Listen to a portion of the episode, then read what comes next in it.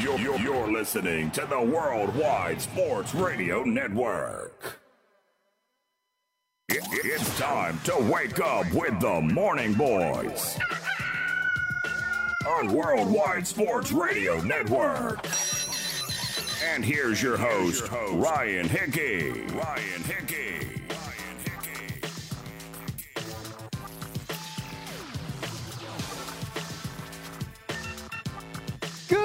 Good Monday morning and welcome into the Worldwide Sports. Oops. As we try not to break the studio to get this Monday show started off here. Okay. Mondays, folks, you know, Mondays. That is.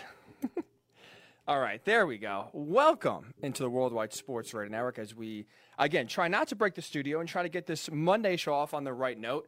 Being a Mets fan, I think I'm used to disappointment, used to getting. Um, getting kind of lifted up just to get put down. And look at that. We start the show off two seconds in, can't even get anything right, just like the Mets starting off this season. But I think we're good to go. I think we're rolling here. And we do welcome you in on this Monday morning. Hopefully, you had a great weekend. Enjoyed watching live baseball, live sports for once. I know uh, it was a great, great weekend, well, at least for one day until the Mets actually started playing. And you, you remember just why you were left with so much disappointment and so much sadness year in and year out. But nonetheless, it was still great to watch some baseball. It was still great to see some actual live sports get going here on a weekend and have something to look forward to that's not, you know, kind of the same old that we've been doing the last four or five months. This is really the first time to kind of break away from the normal um, routine that we've been in. And like I said, to look forward to something was a joy. It was nice. So that was obviously, hopefully, if you are a big baseball fan or just a sports fan thirsting for for some uh, for some live action, hopefully you enjoyed it. And we will start with some big big takeaways from this weekend um, to us to start the show here. But also, we talked about some of the new rule changes a few weeks ago. There was one pitcher that just absolutely hates a new rule change, and judging by social media, there's one rule change MLB did everyone hates, but I am absolutely in love with. We saw it a lot this past week, and I'll tell you what it is and why I love it so much. We'll get to that in about 20 minutes or so. The New York Knicks. Is this the one? Finally, is there some hope that maybe they can get out of just the malaise, get not not try to be a dumpster fire that they have been for really almost my entire lifetime, the last two decades for sure. They make a new head coaching hire, Tom Thibodeau. We'll discuss. Is that the right move? Is the direction that they want to go in by hiring Thibodeau or Thibodeau, excuse me, the right way to go. We'll see. So I think at 9:40, top of the second hour, 10 o'clock Eastern. We had a big trade over the weekend. Jamal Adams, big safety for the Jets, goes and uh, gets traded to the Seahawks. He gets his wish. Right, he's been very vocal over the last few weeks about wanting a trade because he wasn't getting a new contract. He gets his wish. He goes to the Seahawks. But now the Seahawks put a lot of pressure on themselves. Giving up two first round picks is, is no small uh, price to pay for a safety that now you still have to pay and give a big contract to at some point. So we'll discuss the teams with the most pressure. I have five teams, five NFL teams heading into the 2020 season that have the most pressure on them. I'll tell you which ones those are and which NFL team has the most pressure on it uh, in this 2020 season. 10-20, obviously we have 2020 or Apocalypse. The number one seed, Joseph Pidell, had a great, great debut in his regular season edition of 2020 Apocalypse. He has taken on the upstart, the hot, the underdog, the 10 seed Mike Biseglia, who in the regular season got in, made the playoffs on the last question, got in by the skin of his teeth, gets in the playoff round, upsets the number seven seed Mike Pooley, and now he advances to the Elite Eight. So the number one seed versus the underdog, the Cinderella, if as you will. The 10 seed Mike Biseglia will do that at 1020. And we'll finish off. I do want to hit on the Jamal Adams trade in this sense. Jamal Adams, like I said, was very vocal on wanting out from the Jets, wanted a new contract, felt he was misled, didn't trust the general manager Doug, uh, Joe Douglas, didn't have a great relationship with head coach Adam Gase, and he again was not shy to voice his uh, discontent and his displeasure with the Jets organization and the direction they're going in. He got out. He got his wish, right? You rarely see it in the NFL where a player is upset, they're disgruntled, and they actually get out and force a trade. The NBA, we see it all the time. But now player empowerment is really starting to come into the NFL. We've seen it for a few players. And I'm curious your thoughts. Is this a good thing for sports? If you're a Jets fan, I'm sure you're a little upset. But is player empowerment is seeing players basically dictate their terms, dictate where they want to go, or dictate that they want to leave, and actually have that be accomplished, actually have that player get to he wants. I'm curious, end the show at that, if it's a good thing. If you like seeing player empowerment kind of take over sports and have a lot of players almost basically call their own shots Um, I'll tell you why I do like it. And I think it's a good sign, not just for for the players, but I think for sports fans overall. I'll tell you why to finish off the show at 10:40. But like I said, MLB opening weekend. You had, of course, in the year 2020, as it always is, you get baseball back on Thursday night, Nationals, Yankees, and some rain comes. You only get six innings. Um, of course, that's just how 2020 is. Um, and now we have a full weekend of baseball in the books. Some big takeaways so far. Um, and one, the biggest takeaway I have right now that is an ongoing sort of, of event that we have to watch here that I think is going to be very important, um, not just for Major League Baseball season to continue, but really, honestly, any major sport to continue. The NFL is going to watch very closely. NBA and NHL are going to watch very closely what happens in the next few hours here. And that is something that we're going to start with. The biggest take right here is that is how Major League Baseball is going to handle the virus. I thought for the most part, the first few days, they handled it well. Thursday afternoon, the news comes out that the great Nationals star Juan Soto comes uh, is positive for coronavirus. He misses opening day, hasn't played yet. But for the most part, outside of him, you haven't seen too many players on the Nationals. You haven't seen the, the virus spread, and so far it was isolated just to Juan Soto, which is what you hope, right? Because I think you know we, we can't be naive here. Players are going to get sick. The virus is going to spread. It's just how do you mitigate the spread? How do you contain it to just one or two players getting sick and not having an outbreak on a whole team? And now we are going to watch in real time how Major League Baseball handles it because what happened with the Marlins on Sunday and now what's going on right now is going to be a big test case for to see can Major League Baseball survive? Can sports really function without some sort of bubble? Um, and even if the virus does infiltrate the bubble, like in the NBA and the NHL, how can they mitigate the spread? So far, in case you missed it, yesterday the Marlins had three players Sunday morning miss the game um, for what was coronavirus. They had a fourth player on Friday test positive. So the Marlins currently four players out with coronavirus, and now we are seeing possibly a possible spread, a possible um, outbreak on the team. The Marlins decide not to travel from Philadelphia back to Miami last night. They're going to travel this morning. Um, part part of that decision was because they want to see who else tested positive and not go home to their families if they have a ton of players that are sick or that do have the virus. And now we're going to see because despite having you know Sunday morning waking up having three different pitchers, uh, I'm sorry, three different players, excuse me, get uh, test positive and miss the game on Sunday, they still decide to play the game. And the hope is that, okay, if you can just mitigate and isolate it to just these players, you hope it's okay. The players were tested late Saturday, and no other player was positive or had symptoms going into Sunday's game, but we still don't know. And now this is where it gets interesting because you have the Phillies paying, uh, playing the Yankees. You have the Orioles now going out to Miami to play the Marlins. In theory, one team right now in the Marlins, if there are multiple players that are sick, if there are currently players that are asymptomatic and we don't find that out until two, three, four days from now, the, the virus is going to spread, and we're going to really see in real time how quickly this virus can spread, not only within a team, but to other teams as well. You had Bryce Harper wearing a mask on base yesterday just to take an extra precaution to make sure he stays healthy. The Marlins are a real life test case to see the spread of the virus and how good MLB's policies are of mitigating and containing the spread. Like I said, I thought so far you had a few players on a few different teams um, miss opening day or miss the series. And again, for the most part, you only hear one or two isolated incidents on that specific team. The Marlins are the first team where we have an outbreak. So that's my biggest take right here is we are seeing one weekend in, three games into the season, we are currently seeing now MLB's testing protocols, and really it's getting pushed to the limit of can this actually work? Can they mitigate the spread? Remember, when you had the summer camp 2.0, a lot of the players coming back, the positive rates were very low. And there's plenty of teams, including the Marlins, mind you. The Marlins were one of 13 teams before the series in Philadelphia started that had zero positive tests when summer camp resumed, and they had about three or four weeks of, of spring training 2.0. So this is a new development, whether they got it going from the airport. Obviously, Miami is, is a epicenter. So whether it was leaving whether it was somewhere in Philadelphia where a player first contracted it, we are seeing right now, with no bubble around Major League Baseball players, and testing so far, as we know, not exactly rapid, especially in this case.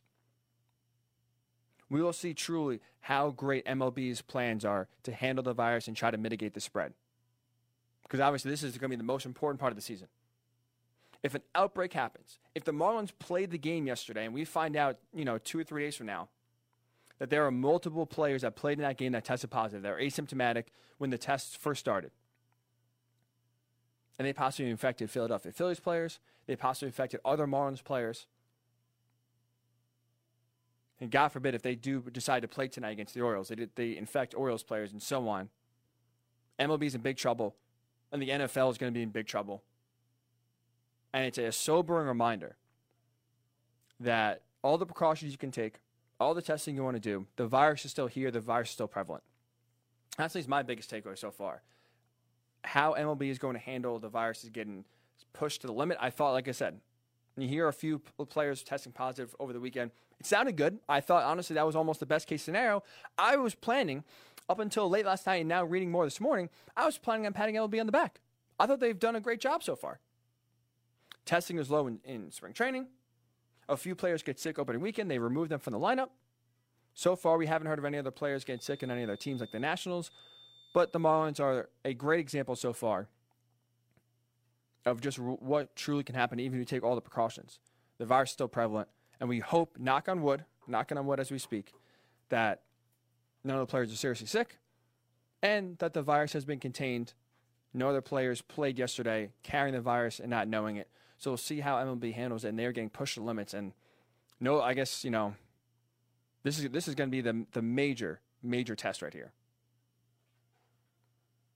Stinks to say that there's a there's a chance if this goes if this goes awry that the that the season could be shut down or at least paused maybe before it even starts.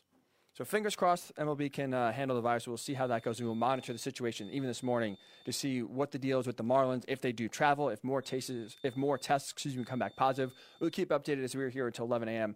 Uh, on the East Coast. Other uh, takeaway I had actually talking about specific games. Historic parity to start the year. Over this weekend, you had no team start 3 0, which means no team started 0 3. First time since 1954 that no team in baseball started 0 3 or 3 0. The odds of this happening is just 1.3%. So this is just a, great example to show everyone is still working back. Everyone is on the same playing field. You had the Marlins, one of the worst teams in baseball, start out two and one. You had the Orioles, excuse me, win their first series of the Red Sox. The Giants, another horrendous team this year, split with the Dodgers, won two games, lost two games. Everyone is working back. Everyone's still trying to get in shape, and it shows in a, in a sprint of a season. Maybe some of these easier games, some of these throwaway games, oh, this team's going to be bad. And, you know, in a normal year, you would roll over them. Not this year. First time since 1954, you had no team start 3 0 or 0 3. Historic parity to start this just ever crazy and wild 2020 season. Speaking of which, it's going to be it's going to be weird to say, but this is my, my third takeaway. It's going to be a war of attrition in 2020 more than ever. I feel like we usually use that phrase and that saying when it comes to the NFL. For the most part, the, the healthiest team in the NFL wins the Super Bowl, right? They have obviously the best um, or more star players out on the field than anyone else. And for the most part, injuries are, are really the biggest way to kind of derail a talented team and prevent them from going to the Super Bowl. Baseball, as we know, it's a marathon. And you think the more games played, the more chance players get hurt, longer time they miss. And in theory, you know, it, it is it is a war, but it's almost a marathon. But in this sprint of a year, when it's just 60 games, when you have spring training start, then stop, now that it's restarting again, you're going to have more injuries. And it's truly going to be an actual war of attrition. See who could stay the healthiest, who has done the best job at keeping their players healthy, working them along easily. And sure, more than ever, soft tissue injuries and other um, injury, other injuries don't happen. Yeah, Justin Verlander right now, the Astros, going to shut it down. Reports out that he could miss the entire year. Justin Verlander himself said it's just a forearm strain, but either way, he's getting shut down for two weeks at the earliest. So no throwing for Verlander for two weeks is going to be a long time. Corey Kluber left his start with some shoulder tightness after just one inning in his debut with the Rangers, and Marcus Stroman before he even got a start on the mound for the Mets. Torres calf and is out for six weeks. So you're going to have a ton of players now these next few weeks here as we get ramped up, trying to squeeze in 60 games in a very short window, essentially just a little over two months. It truly is more than ever, more than a season of 162 games. It's going to be war of attrition the healthiest team is going to win, and we're going to see a lot more injuries going forward in the next few weeks here. So more than ever, more than a normal 162 game marathon, a short 60 game sprint. It's going to be war of attrition, more than really we ever seen in baseball. Um, so that's the third takeaway. And finally, the last takeaway I have from, from this weekend mask ejections are just, I mean, hilarious. It, it, you, seeing managers and, and, and, umpires argue is always great, right? It's always exciting. You see the animation, you see the manager pointing in the umpire's face. Maybe he throws his hat or kicks some dirt. It's great. The more animated, the better. But to watch our first ejection yesterday coming from the Pirates Cardinals game, which you had home plate umpire Jordan Baker eject not only not not the manager, Derek Shelton, eject Pirates pitcher Derek Holland, who's sitting in the stands, mind you, not playing as a as a pitcher. Sitting in the stands, just watching the game. He's chirping, boom, he gets ejected. And then you have the Pirates manager, Derek Shelton, come out. And the, the funniest part is just seeing the mechanics of how this worked. You see the ejection happen, you see the manager run out, and before basically they run out and then they both stop. The umpire takes his mask off, and what does he do? He goes in his pocket and puts his mask on. Derek Shelton comes out, stops, puts his mask on. And it's just funny to see. You kind of see, okay, this guy's coming out to argue with me. Let me, let, we can take our precautions. Everyone stops. And to see that the mask's getting put on, it was just, it was unintentionally very, very funny. And then to see them stay socially distant as well. Usually, again, you, you are chest to chest, nose to nose with a, if you have a good umpire manager argument. See them, you know, keep their space. Almost looks like, you know, with the mask on and keeping their space, almost looks like a cordial discussion. But it was anything but cordial. Very funny to see, you know, again, just the mechanics you have to have in order to make sure and ensure safety, ensure social distancing, and ensuring, excuse me, that the mask is on and, and no one's getting, uh, no one is getting sick. So that was just unintentionally very funny. If you haven't seen it, I would highly suggest looking it up. Um, it's on Twitter. It's on any social media. Very easy to find. Just you can do Pirates ejection, and it is uh, it, it is very funny. So I'm just curious, what, what's your biggest takeaway from MLB's opening weekend? We have baseball back. You see, currently right now, MLB is getting tested with four players on the Marlins contracting the virus, and we'll see if if more players become sick, and we'll see if they will even play tonight, and how MLB is going to handle an outbreak so far in the team. It's going to be war of attrition. You've had already historic parity to start the year. So I'm curious, what's your biggest takeaway uh, from MLB opening weekend? Um, we'll discuss that. And when we come back, there is one MLB rule, one new rule for 2020 that I love and everyone else hates. Tell you what it is when the Morning Boys Reineke return right here on the Worldwide Sports Radio Network. It, it, it's the Worldwide Sports Radio Network. Radio Network. It, it's time to wake up with the Morning Boys on Worldwide Sports Radio Network. And here's your host, Ryan Hickey. Ryan Hickey.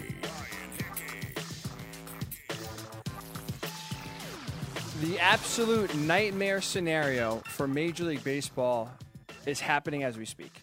We just started the show coming off saying, you know, this is a big weekend for MLB. We'll see how they handle it. At the time, just even three minutes ago before we learned um, only four players on the Marlins were sick. Obviously, they, they waited um, in Philadelphia for more tests to see um, who's positive or not, and we'll see going forward how MLB is going to handle it. Well, those tests came back as you have Jeff Passan just about 10 minutes or so ago tweeting eight more players and two coaches of the Marlins have tested positive as an outbreak has spread through their clubhouse, and now the total cases for the Marlins over the weekend is up to 14. That is the absolute worst case scenario for Major League Baseball. The home opener against the Orioles has been canceled. No, no word so far if they'll play tomorrow, when they'll play again, and what the protocol is going to be for the Marlins.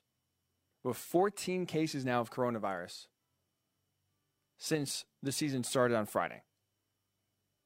And even worse now, not only is that just bad, you have a complete outbreak in the clubhouse. It's bad because those eight players and those two coaches were on the field, were in the clubhouse, and inter- intermingled with the Phillies yesterday, which is the last, absolute last thing you want. When you have teams that are playing that are asymptomatic that don't know it, now could spread the virus to other teams, and we'll see what the domino effect is. You have to assume at least that the Phillies players are going to get tested again. Like I said, you had Bryce Harper and some other players wearing masks yesterday specifically because they heard the news that a few players on the Marlins tested positive. And this is also why I'm really glad, at least for that they're they're coming out with the actual numbers, because MLB original plan, their initial plan, was to now make the numbers uh, public. If a player contracted the virus, they're going to put on the IL, and there's no, you know, you can get away with just saying, I can't tell you what it is. I mean, obviously, we assume, we, and we know what it is. But I really didn't like at the time that Major League Baseball was not going to be clear about who's sick and who's not. Because I feel like, if anything, the more clarity, the better. The more clarity, the more you know about who is sick and when they got sick, the easier, in theory, you hope that it is to try to mitigate the spread, do contact tracing, and see who actually came in contact with the person or not. And now, as like I said, eight different, eight more players, two more coaches become sick. The number for the Marlins is up to 14. We'll see if even the Marlins allowed to play the next few weeks. What's going to happen if the whole season is going to get paused? If just the Marlins have to forfeit these games? But you think Major League Baseball can't keep putting them out there? Whether it's a two week quarantine and they just forfeit, something has to happen because it's too, as we see, the spread happens too quickly to even take a chance and allow more of the league to get exposed to one team that clearly is infected. So we'll see. The ball's in Major League Baseball's court, and I'll say this. Obviously, Major League Baseball is the first team to resume, major major team to resume. If hockey and basketball come up this weekend, doesn't make me exactly you know feel great or give me a lot of confidence that Major League Baseball, who can't get out of their own way with really anything, any sort of, of issue you put in front of them, they have a tough time clearing that hurdle. It's not exactly the best feeling in the world knowing that Major League Baseball now is going to have to lead the way for other major sports to see how it's done and either be used as an example of this is how you this is how you uh, deal with, positive he- tests going forward and still continue a season, or they're going to be an example of this is how not to do it. How Major League Baseball is going about it is the complete opposite way to do it. They handle it the wrong way. The season gets shut down, and it's just an absolute mess. Three games into the year, the first outbreak happens. Again, the coronavirus, reminding everyone that is still here, it's still prevalent. And we'll see how Major League Baseball handles it. But the game tonight, or their season opener, uh, excuse me, home opener against the Orioles has been canceled. No word yet on the rest of the series. No word yet on the future of the Marlins. But 14 players and coaches currently test positive for the coronavirus. To keep you updated with anything that comes about from Major League Baseball. We'll see how they handle it because they got to work quickly here. Ton of games being played today. The Yankees are supposed to be going to Philly to play the Phillies. Supposed to be in the same clubhouse the Marlins just were in. Playing against a team the Marlins just played against yesterday with eight players and two coaches that played in yesterday's game, or at least in the dugout in the in the in the ballpark that had the virus but did not know it. So Rob Manfred already already getting tested, baptism by fire for this season, and it's like I said, I, I, have I would have more confidence if it was Adam Silver in the NBA. I'd have more confidence if it was Roger Goodell in the NFL dealing with the first outbreak rather than Major League Baseball. The biggest moment of the season happened just four days after it starts. So we'll keep you updated. We hope, obviously, that all the players and coaches are okay. They seem to all be asymptomatic, which is obviously a good thing. We hope that they recover, have no underlying health issues going forward, and do recover in a quick and timely manner. But we'll see. Uh, we'll see what happens. There was just actually talk about some real baseball that happened over the weekend, though, because at this point, that we may already seen the last of baseball. But hopefully, if not, there's one rule, and there's one pitcher uh, specifically that hates the new rule that I feel like I really love, but social media hated. A lot of fans did not like, and that's the new extra innings rule where if the game is tied, you go to extra innings, you put a runner on second base to start the new inning with no one out. Already, you give each team a chance to score runs. Is the debut of that? We didn't really. It sounded at least good on paper. Actually, see it in real life. To me, I thought it worked great. I thought it really, really, really helped uh, add some intensity to the game. I thought it worked out well. I thought it brought some excitement. I thought, really, for the most part, it was a win-win. But like I said, not everyone liked it. Actually, most people did not like the rule. And the one pitcher that went on the record that was very frustrated with the new rule happened to be Indians pitcher Mike Clevinger.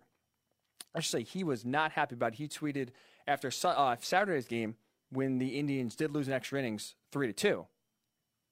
He tweeted, "This new extra inning rule is the wackiest bleep I've ever seen. Do you have any idea how hard it is to get a runner to second uh, to second off the back end of a bullpen? Hashtag this isn't travel ball. Hashtag make a it and tag Major League Baseball. So there you go. There's a pitcher. Obviously, makes sense. A pitcher does not like the extra inning rule. It favors the offense. It favors scoring. And obviously, with his team in the losing end uh, in the first extra inning game of the year for Cleveland, makes sense. He's upset. But reading this tweet, hearing Mike Clevinger talk about how hard it is to get a runner second base off the back end of the bullpen, he answers his own uh, question as to why this rule is so great. He laid it out perfectly. Bullpens, the way they're constructed right now, with every guy coming in fresh, every guy throwing 98, 99, 100 miles an hour, it's becoming harder and harder for players and hitters to get on base and score runs. It's tough. Right now, the pitchers have the advantage. Obviously, we know the home run ball is prevalent and the home runs keep on going up. But it is tough to have any success with these bullpens. You have constantly have guys coming in and throwing harder and harder. So which what does that happen? Then? It leads to longer games with not much excitement. To be honest, like this is I've seen this a lot on social media. Oh man, no more 18 inning games, no more 19 inning games, no more 20 innings. I'll take I'll take that. I'll take one of those marathon games than ending the game in the 10th inning right away. Who honestly stays up to watch an 18 inning extra inning game? Does anyone? Let's be honest here. You can try to stay up, but most of these games that go extra innings and go, you know, 17, 18, 19 innings, you have work the next day. What happens on a weeknight, a 7 o'clock local start? Game doesn't end until 1 or 2 a.m. Are you really staying up to watch all, all, uh, all extra innings? You can try, but most people don't make it. I know for a fact. I don't when I when I think of baseball, I don't root and hope for extra innings. I don't want a 15, a 16, a 17 inning game. You're in the twilight zone by the time you get that late. You have pitching now. You have uh, position players coming in to pitch. You're burning through your bullpen. That's not something I, I wanted for. I yearned for, and I don't miss it. This new rule adds excitement. It makes it intense right away. Not to mention, if we're talking about viewership, we're talking about making the game more exciting. MLB needs fans. They need excitement. They need to draw fans in. Having games go to extra innings that boom right away put intensity, put intrigue, put pressure on other teams, it helps increase viewership. Think about it. If now I know, if I'm hanging out at home, big Mets fan, if the game's over, the Mets are off, and I'm kind of flipping the channels, I stumble onto a, a game that's in the 10th or 11th inning, I'm putting on because guess what? Right away, I know there's action. Right away, you're starting the run on second base, and you can either try to score for a big inning, and you know one or another, every pitch, every at bat is intense. Whereas if you get to the 15th inning, the 16th inning, the 17th inning, and you have position players that have been out there the whole time, they're tired, they're fatigued, and you still have bullpen guys coming in throwing hard. There's no, it's a point of no return. You're hoping for a mistake. Those games are just honestly boring to watch. So I love this new format. I love the excitement right away. I love as soon as it, it goes extra innings, boom, right away before we even come back from commercial, here we go, it's intense. So not only does it add more intrigue, and again, like Mike Clevinger said, do you know how hard it is to get a runner on second base on the back end of bullpen? Mike, it's really hard. You know that. We all know that. Boost scoring. Put more intense situations on teams. It's part of the reason why playoff baseball is so much more popular than the regular season. Every pitch, especially in playoff baseball, every pitch is intense. Every pitch means something, literally. In the third inning, you can have a run on second base and two outs. It's a huge at bat right there. Where in the most part, any other game right now, okay, I mean, sure, you want to prevent the run, but it's not that big of a deal.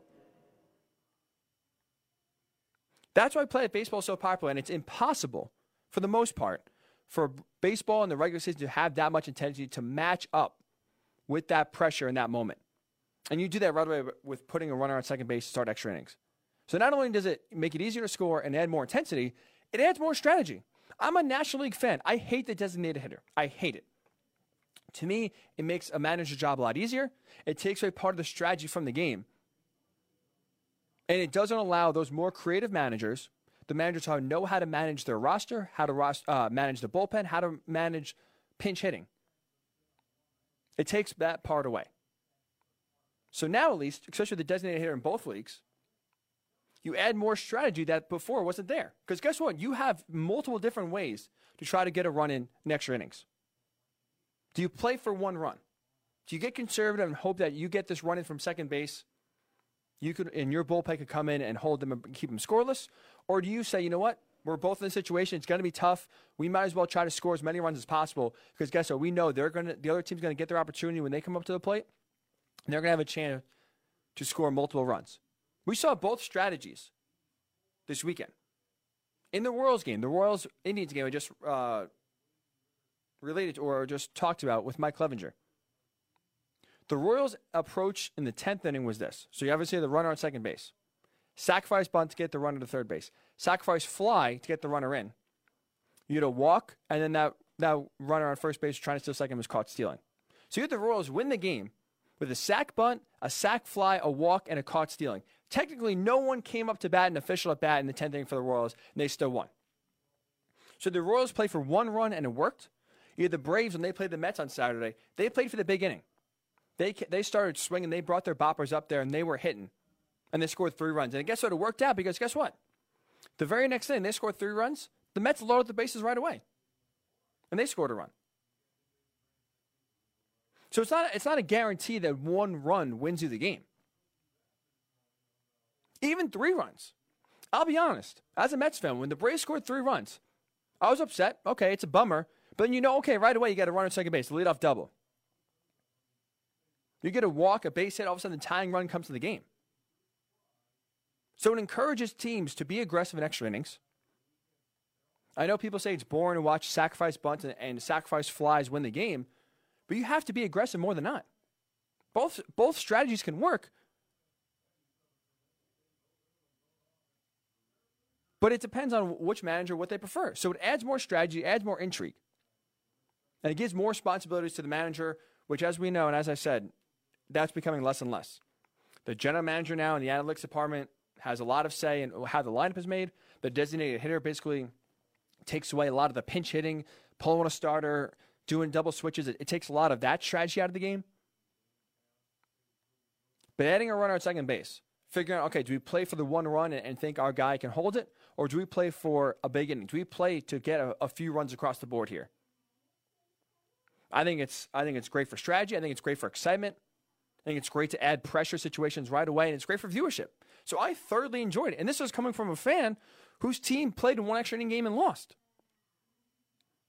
I'm not loving the format because the Mets benefited one game. I'm loving the format because right away you add intensity, you add intrigue, and you add scoring let alone provide managers with more strategy and make them think about more things. Can't just go to the binder and say, oh, what do we do here? Some moves and you try to be aggressive will backfire. All the times you try to play conservative, get the one run across, and the other team ends up scoring two. So I really enjoyed the format. I thought it really worked, but I really seem to be in the minority. I saw a lot on social media of, of fans being upset, of players being upset, and not liking the new format. I understand baseball is a is a sport that really hates change. It's an older fan base.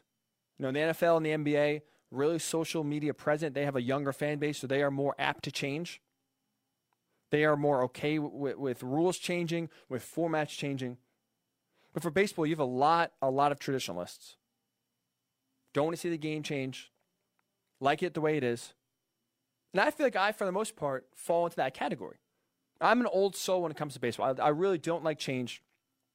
I don't like much of the pace of play um, rules. I think that's misguided in terms of trying to uh, get more fans to buy in to watch the game. But anything that inv- includes more strategy, anything that really adds extra pressure and intrigue away, I'm a fan of. So this is a wild card, a radical idea, but I really, really like it. I hope it stays past 2020. I really do. Traditionalists for most aspects of the game, but not this. I do love change. I think this is great, exactly what Major League Baseball needs. And I hope to see it here for a very long time. So I'm curious. We had a few games go extra innings. Mind you, every single game, by the way, ended in the 10th inning. Not one game that went to extra innings this past weekend, on opening weekend, went past one inning. Either the team scored and held, or they scored and couldn't hold, and the other team obviously scored more. It adds intensity, it adds excitement right away. And it ends games earlier. I don't miss 18 inning games, I'll be honest. I really don't. So I'm a big fan of it. I hope it stays, but I'm curious your thoughts. After seeing it in action, after seeing it now live in a few different examples in a few different games, do you like the extra innings format? Do you like the change? Do you like that baseball now is put a runner at second base with no one out in, in the uh, in extra innings to get the game going, to get the uh, the games flowing, more intensity, more st- uh, strategy involved? I love it. Social media doesn't like it. Players don't like it. I'm in the minority. It feels like when it comes to the extra inning rule. I love it. I hope it stays for a while. Love to get your thoughts.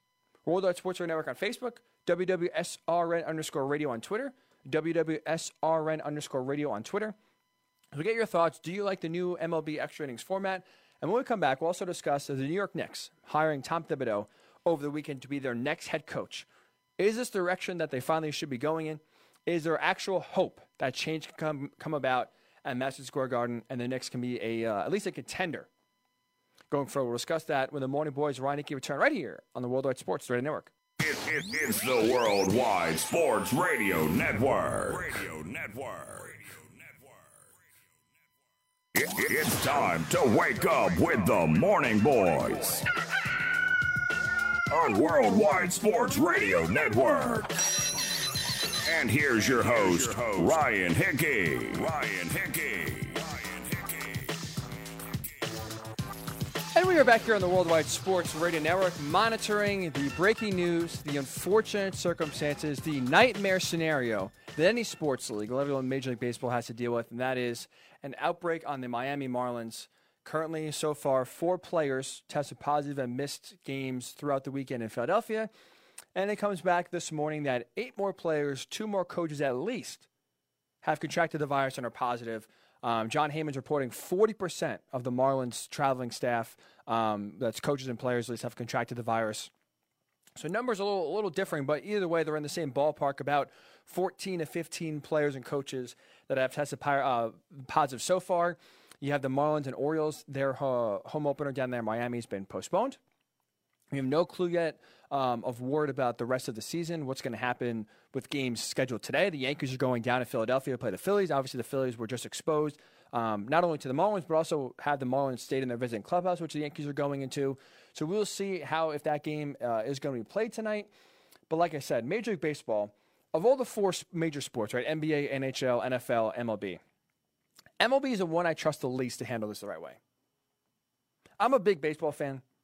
And I think for the mo- I think there's been certain uh, certain scenarios and certain instances that Rob Manfred has been unfairly criticized. I think for the most part, a lot of the things that he has said or a lot of actions he has done, his hands were tied. I've defended him, and I still will defend him to this day about the Astros punishment. I think it's one of those situations where no player being uh, suspended was the right move because you have to, in, in order to figure out how the cheating went on, give the players immunity to give all the details. So I, I have his back, and I still believe that he made the right decision in that um, in that situation. But a lot of people obviously don't feel that way. But I feel like so Rob Manfred, I do feel has done a better job than a lot of people like to think or give him credit for. With that said, as we know, Major League Baseball is the one sport that really, I mean, they can't even chew gum and walk at the same time. They struggle with the simplest of problems. They struggle with, with solving. I think about it. We almost didn't have a baseball season this year in a time that baseball is struggling with the ratings, struggling in popularity. You've seen the NFL and the NBA both soar past them. The national pastime is not that anymore. And it looks the way the, the NFL has a stranglehold so far in the market. The NFL is going nowhere. So, in a year that fans actually want baseball, there's no sports, and there's a time that MLB can actually market themselves to audiences they never were able to reach before. This is one of the best chances to get baseball back and, and on the national level. And guess what? Instead, they barely got the season. They barely got off the ground. So if they can't even, if they can't even agree to to simple parameters to get a season going forward, if it took this long to struggle just to for the common good, I have zero confidence, to be honest, that they can handle this in the right way. If it was the NBA, if it was the NFL, even the NHL, the NHL has their own problems with Gary Bettman. Even if it was one of those three other leagues, I would feel more confident that they would handle this the right way, whether it's postponing the season, whether it's having the Marlins forfeit two weeks worth of their schedule. I would feel a lot more confident if, if any of the other three major sports leagues were the ones dealing with the first outbreak within a team and not Major League Baseball. So we'll continue to keep you updated. We'll continue to say if any games are canceled or not, but let's just say my optimism is not high right now that MLB can handle this in the right way. So a lot of baseball talk. Any opening day takeaways? Um, any thoughts on the extra innings, the new extra innings format, putting a runner on second base, no one outs? We will take your uh, take your thoughts. Facebook Worldwide Sports Network. Tweet us WWSR underscore radio WWSR underscore radio. Or if you want to throw us uh, a, a, tweet my way, Ryan underscore Hickey and the number three, Ryan underscore Hickey and the number three. Read your comments. We'll get your thoughts. But I do want to sprinkle in a little basketball here. On the weekend, Knicks interviewed what it felt like a million different head coaches, um, a million different assistant coaches, trying to replace David Fizdale and then in part replace Mike Miller, who's the interim head coach. And they have landed the man. Tom Thibodeau is going to be the man to take over the helm for the New York Knicks. Obviously, he has a long-standing relationship with new general manager Leon Rose. And in the hire, the Knicks are hoping that Tom Thibodeau can bring the success he's had in Chicago, the success he's had in Minnesota, and being a former assistant coach on the staff, he knows what it takes to get the Knicks back in the right direction, back in playoff contention, and basically out of just the the the, uh, the basement, which they've been in for almost two decades, outside of two or three good years. Thibodeau, as a head coach, his teams have made the playoffs six out of eight years five for five in Chicago, made it once in, in Minnesota, but they've also had some uh, historic issues making the playoffs just like the next year. And you look at at least what the Tom Thibodeau hire actually means. Because a lot of the, the Knicks head coaching hires, depending on who they hired, would show which direction they're going into. Right?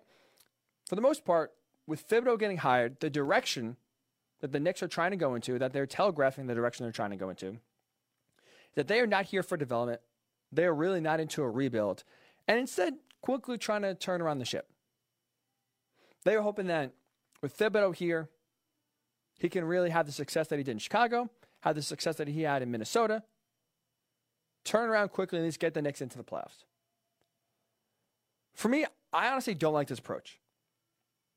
Because what I feel the Knicks are doing in this hope of their quick fix and there's hope of a quick turnaround to get back into the playoffs within a year or two. I feel like they've tried that the last few hires. It hasn't worked. They tried that with David Fizdale. They wanted to that with Jeff Hornacek. And it's just the same thing. It's rinse and repeat. This is the guy that's going to lead us to the playoffs. This is the man that we want at the helm that's going to get the Knicks back, going to turn the organization around. And then in two years, here they're having the same conversation talking about who's the Knicks guy to turn the next around. Ah, you know, Thibodeau, ah, Fizdale, he didn't know. This is this is our guy going forward. I don't like this approach the Knicks are going into. I don't like the direction they're heading into because they've tried it a bunch. It's the definition of insanity. What is the definition of insanity? When you try things over and you, well, I'm sorry, when you do things the same way over and over and over again and expect the same result. I mean, a different result. Excuse me. I really butchered that one. When you do the same thing over and over again and expect a different result. The Knicks have tried in the last few coaching hires to rebuild on the fly, hope to get a, a star somehow, whether it's via trade, whether it's through free agency, and then turn it around. Guess what? Newsflash for you. Anyone in the Knicks organization, aka James Dolan, the one who continue has this fantasy that every new head coach he, brings in is going to be the guy that gets free agency or is going to be the guy to turn it around. That hasn't worked. The Knicks need to go in the route of player development. Because guess what? They've been awful at it. They've been horrendous at drafting well and developing that talent. And the one time they did it really well, that player's not on the team anymore. You, tr- you, you draft Kristaps Porzingis, a very little known guy. No one knew what to expect. He comes in, and becomes a star. He shines. He gives Knicks fans hope that this could be the player, the cornerstone to turn this organization around.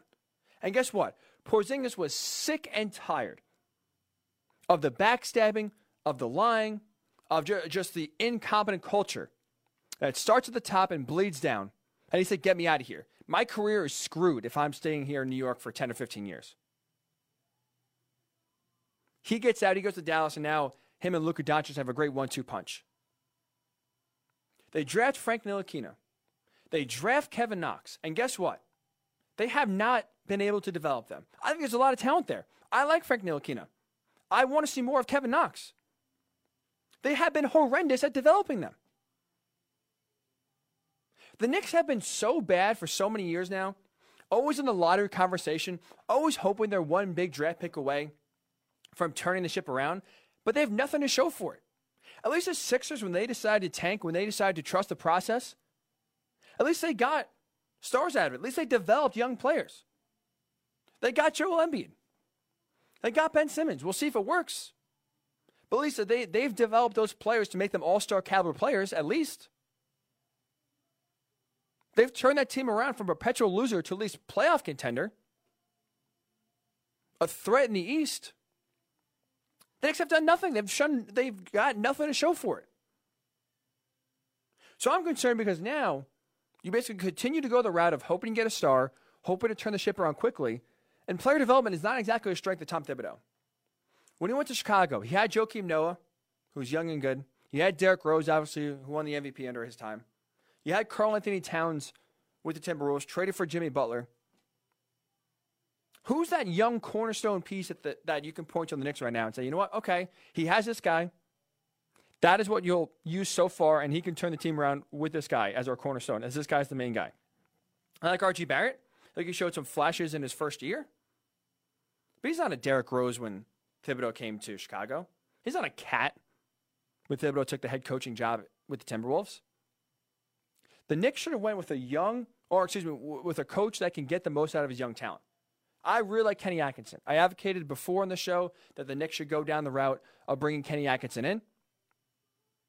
Because guess what? The route Kenny Atkinson, or I guess the, the, the route that Kenny Atkinson would, would bring, is how you truly bring stars and how you bring talent to New York.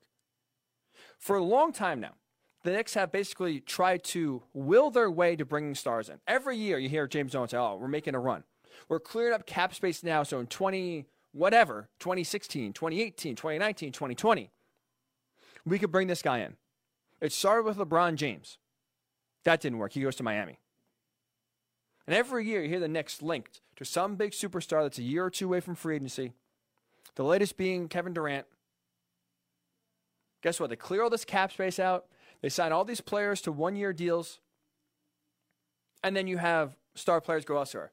And you have star players like Kevin Durant go into the same city oh, no, a different borough and pick the Nets. So wishing, hoping, praying that a star comes to New York is not the strategy to actually get a really good player to come to the Knicks. They signed Amar'e Stoudemire. You know why they signed Amar'e Stoudemire? Because he had health concerns and they paid him more than anyone else would want to pay him. They traded for Carmelo Anthony. Other than that, the Knicks have swung and missed on every single free agent trade that they've been rumored or they've talked about uh, publicly to do. Kenny Atkinson, the reason why he got Kevin Durant and Kyrie Irving to the to the Nets wasn't because he was out there vocal saying, "Oh man, I can't wait to get these guys." You know, this is the year I feel like the Nets are going to really, you know, we're going to land. We're the new, you know, we're the Brooklyn Nets. Excuse me. We're going to get a big time star for sure. No, he did it through developing a young core that was one star player away from being a real contender. The Nets were a very scrappy team last year, led by D'Angelo Russell, you had Caris LeVert when he was healthy. You had Spencer Dinwiddie. You had players, young players, develop and play really well that got them to the playoffs. And you knew, looking at the Nets, the young core was there. The Clippers did the same exact thing. Clippers developed young players. They built a strong nucleus that was a playoff team without a superstar.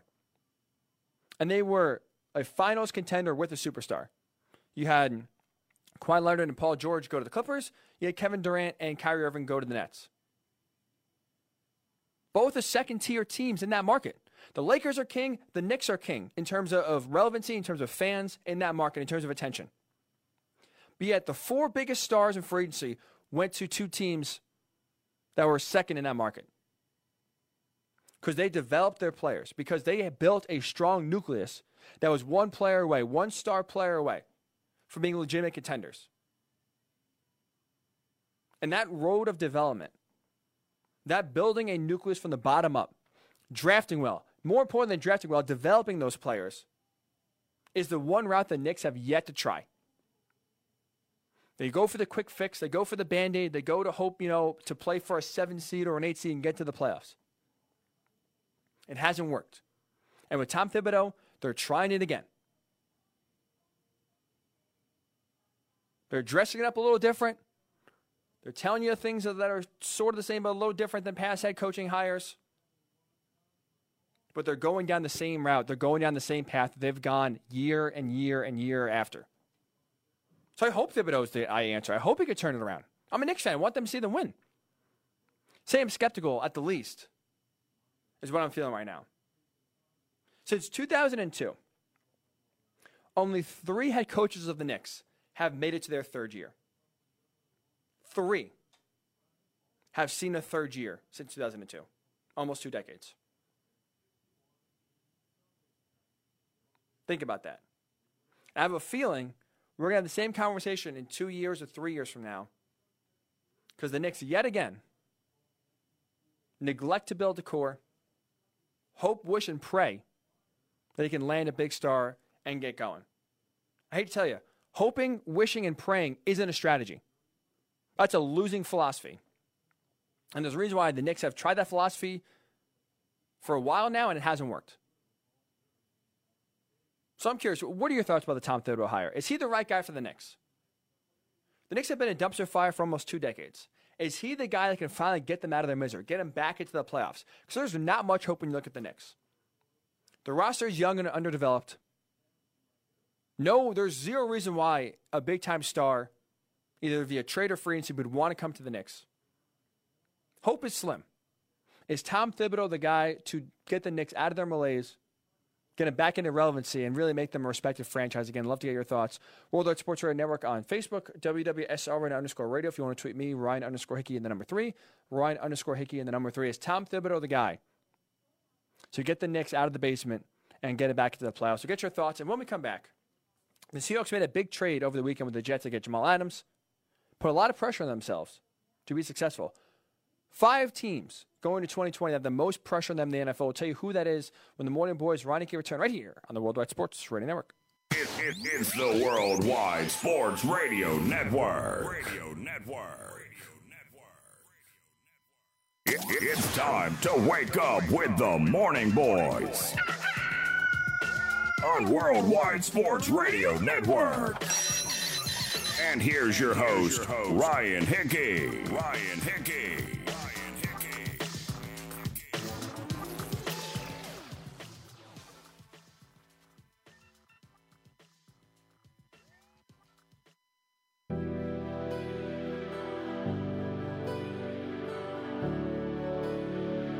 back here on the Worldwide Sports Radio Network. If you're having a little issue with the stream, we apologize. Had a little internet issue just towards the end of that segment, but we are back. So it's not you, it's not your computer, I promise. It is us, but we've fixed the internet issues when we are back rolling here just in time for hour number two right here on the Worldwide Sports Radio Network. If you're just joining us, first of all, welcome. Thank you for uh, for watching and tuning in. We are um, talking a lot of MLB, especially now. We start with at least some overall takeaways and some baseball talk that has kind of shifted um, now, unfortunately, into how Major League Baseball is going to handle the virus. Eight players, two more coaches test positive for the coronavirus from the Marlins today. Their game with the with the Orioles has been canceled, and now really with at least 14 Marlins players and coaches have tested positive over this weekend. Major League Baseball is going to really be in the pressure cooker to see how they handle this. And I just said this a little bit uh, a while ago, especially on Twitter, but I also reiterated it during the show. Major League Baseball, out of all the four major NFL, uh, over the four sports leagues, MLB, NF, uh, NHL, NBA, and uh, NFL, I trust the least to handle this the right way. They struggle with the simplest solutions. They always find a way to alienate themselves and alienate fans. And let's say I'm not confident that they are going to be able to handle this smoothly. And um, I, my hope, or excuse me, my worry is that we're going to look back two weeks, three weeks, a month, two months from now, and how MLB handled the situation. I'm afraid we're going to look back and say that's not what you should have done. Memo to the three leagues do the opposite of what baseball did. Because MLB has already, three games in, put their season in jeopardy. So I hope, I pray that this can be handled in, a, in, a, in the right way, in a safe way that allows for games to continue while also ensuring player safety. But like I just talked about Tom Thibodeau's hiring with the Knicks, hoping and praying is not a strategy. You're you're in big trouble if that's your go-to move here to, to ensure that uh, that protocols are being met and that safety for the players first is paramount. So get your thoughts again. Worldwide Sports Network on uh, on Twitter, w, or excuse me, WWSRN underscore radio on Twitter. Worldwide Sports Network on Facebook. If you're on the app, we appreciate you first of all downloading WWSRN for iOS or uh, Worldwide Sports Network if you have Android. Write in the app. We'll read those comments as well. Um, well, and we'll see. But hopefully, baseball can get it figured out. So again, if you're a Knicks fan, do you like the Tom Thibodeau hiring? Is it the right direction? I'm concerned with the direction they're going in. I hope it works out, but I don't have much faith. Um, and I believe in two years and three years, we'll be right back in the same spot. Hopefully, in the same chair, talking to you guys right here on the Worldwide Sports Radio Network, but with the same conversation. All right, Tom Thibodeau didn't work out. Couldn't get the Knicks to the promised land. Couldn't get, you know, couldn't overcome just the horrific culture that is just encapsulating the Knicks. And we're back here talking about who they should hire and who is truly the the right uh, the right hire to get the Knicks going again. So again, if you want to talk about Tom Thibodeau or baseball, Worldwide Sports Radio Network on Facebook, WWSR underscore radio on Twitter. So like I said, the Seahawks made a big trade here the other day, uh, acquiring Jamal Adams from the Jets, giving up two first round picks to get the safety. And it seems, or you would assume, they're going to pay him at some point the reason why Jamal Adams was traded from the Jets was because of his contract uh, contract dispute. He was he did not get a contract extension. He wanted one. Didn't feel the organization was truthful to him. Forced his way out. Now he's on the Seahawks.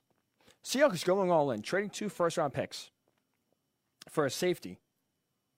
Puts a lot of pressure on them to win. So it got me thinking: Who has the most pressure? Which NFL teams have the most pressure on them going to the 2020 season? Whether it's Super Bowl or bust whether it's hoping to find the direction or hoping to find a franchise quarterback going forward. I think there's five teams that have the most pressure on them going forward. And I'll tell you which team has the absolute most pressure more than any other team to, um, or that they're facing, excuse me, they're facing coming into this year. We'll start with the Buccaneers. It makes sense, right? The Buccaneers go all in for Tom Brady. This is Super Bowl or bust for them when you sign a 43 year old quarterback for yeah, at best, uh, we think they have a two year window to try to win a Super Bowl. And really, honestly, anything short of a Super Bowl would be a disappointment. I don't think Bucs fans, they look back on the Tom Brady era 10 years from now, and let's say there was one NFC title game and another playoff appearance, or even two NFC title games, maybe even not even a Super Bowl appearance, I don't think they would call that a success. I understand the Buccaneers, you know, since 2002, haven't had much success, haven't sniffed the playoffs that often.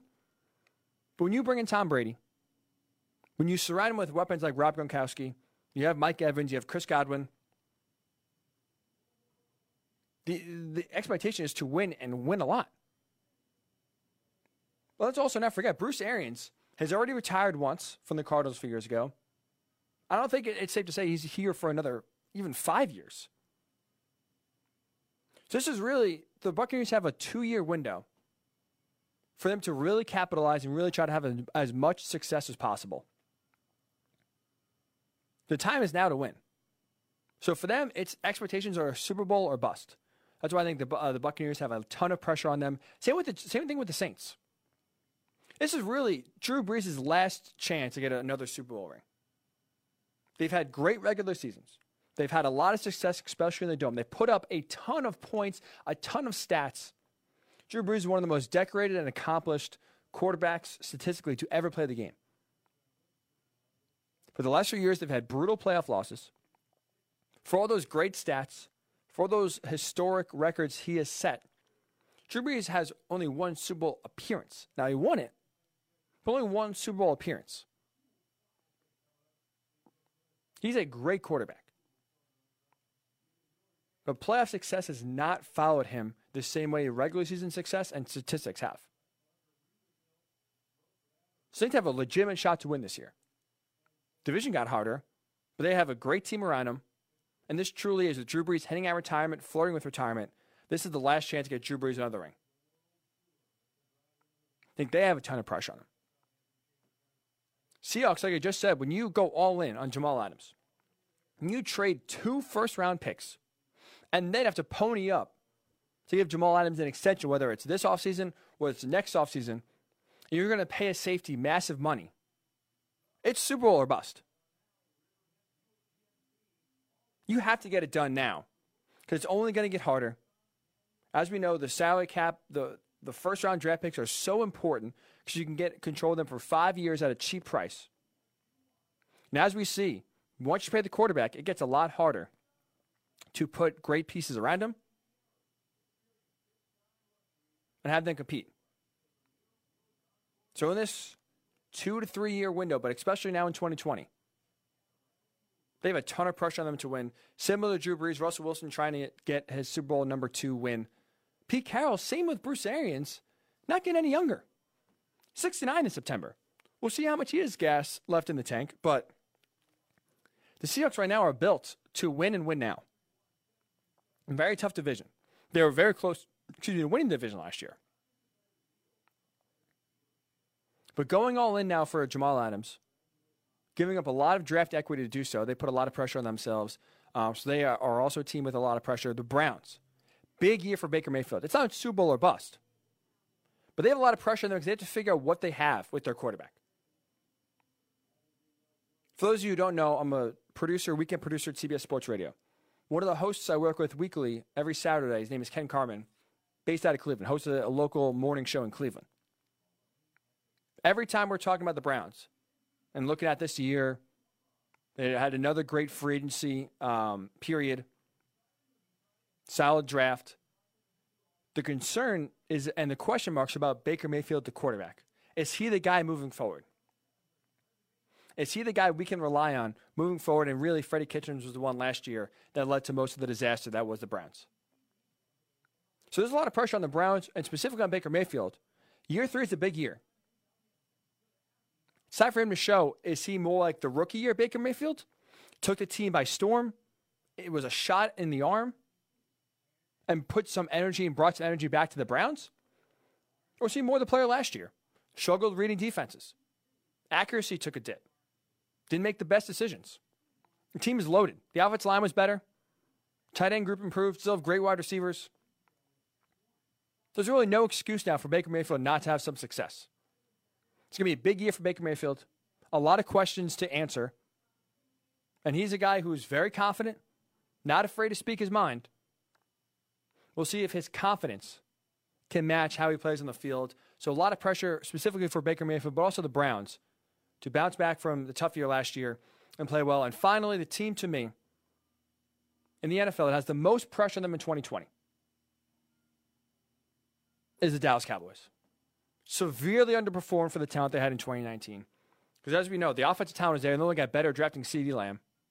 You brought in Mike McCarthy, which in theory should help elevate the offense even more because the offense wasn't the problem last year.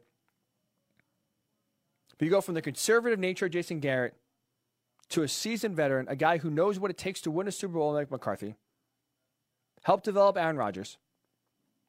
So not only is there a lot of talent for the Cowboys to win, there's also a lot of talent, or excuse me, a lot of pressure for the Cowboys when it comes to dealing with Dak Prescott. As you know, they didn't sign or didn't come to a long term extension. He'll play this year on the franchise tag and become a free agent again next year unless they franchise him again. That money, that contract is only going up. Will the Cowboys pay him? Can Dak show he has a higher ceiling with Mike McCarthy? Can Dak show he's the guy to lead the team to the Super Bowl? I don't think he is. A lot of questions with the Cowboys for me. That's why they have the team with the they are the team, excuse me, with the most pressure on them going into 2020. A ton of questions to answer. They put a ton more pressure on themselves by not getting a long term deal done with Dak. So now really they set themselves up to go all in on 2020 and then reevaluate the most important position in 2021. So is the Dallas Cowboys are the Dallas Cowboys the team with the most pressure on them heading into 2020? If not, which team is? We get your thoughts on the Worldwide Sports Radio Network, and when we come back, the number one seed, the upstart underdog number 10, Mike Biseglia, 2020 Apocalypse. If you love underdogs, we got a great matchup for you. It is 2020 Apocalypse next, right here on the Worldwide Sports Radio Network. You're, you're, you're listening to the Worldwide Sports Radio Network. It, it's time to wake up with the Morning Boys on Worldwide Sports Radio Network. And here's your host, Ryan Hickey. Ryan Hickey.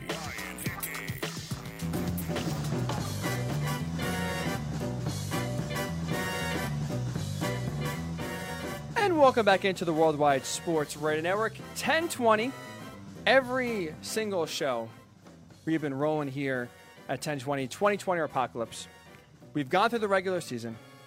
We've gotten halfway through the Elite Eight as we have two, uh, two members already punched their ticket to go to the Elite Eight, and Lauren and Sarah. And now we look to punch two more tickets this week, today, and also on Thursday. We have a very, very intriguing Cinderella story brewing here. So if you're just tuning in for the first time, this is a matchup you are you are really going to like, and it's going to be a lot of fun.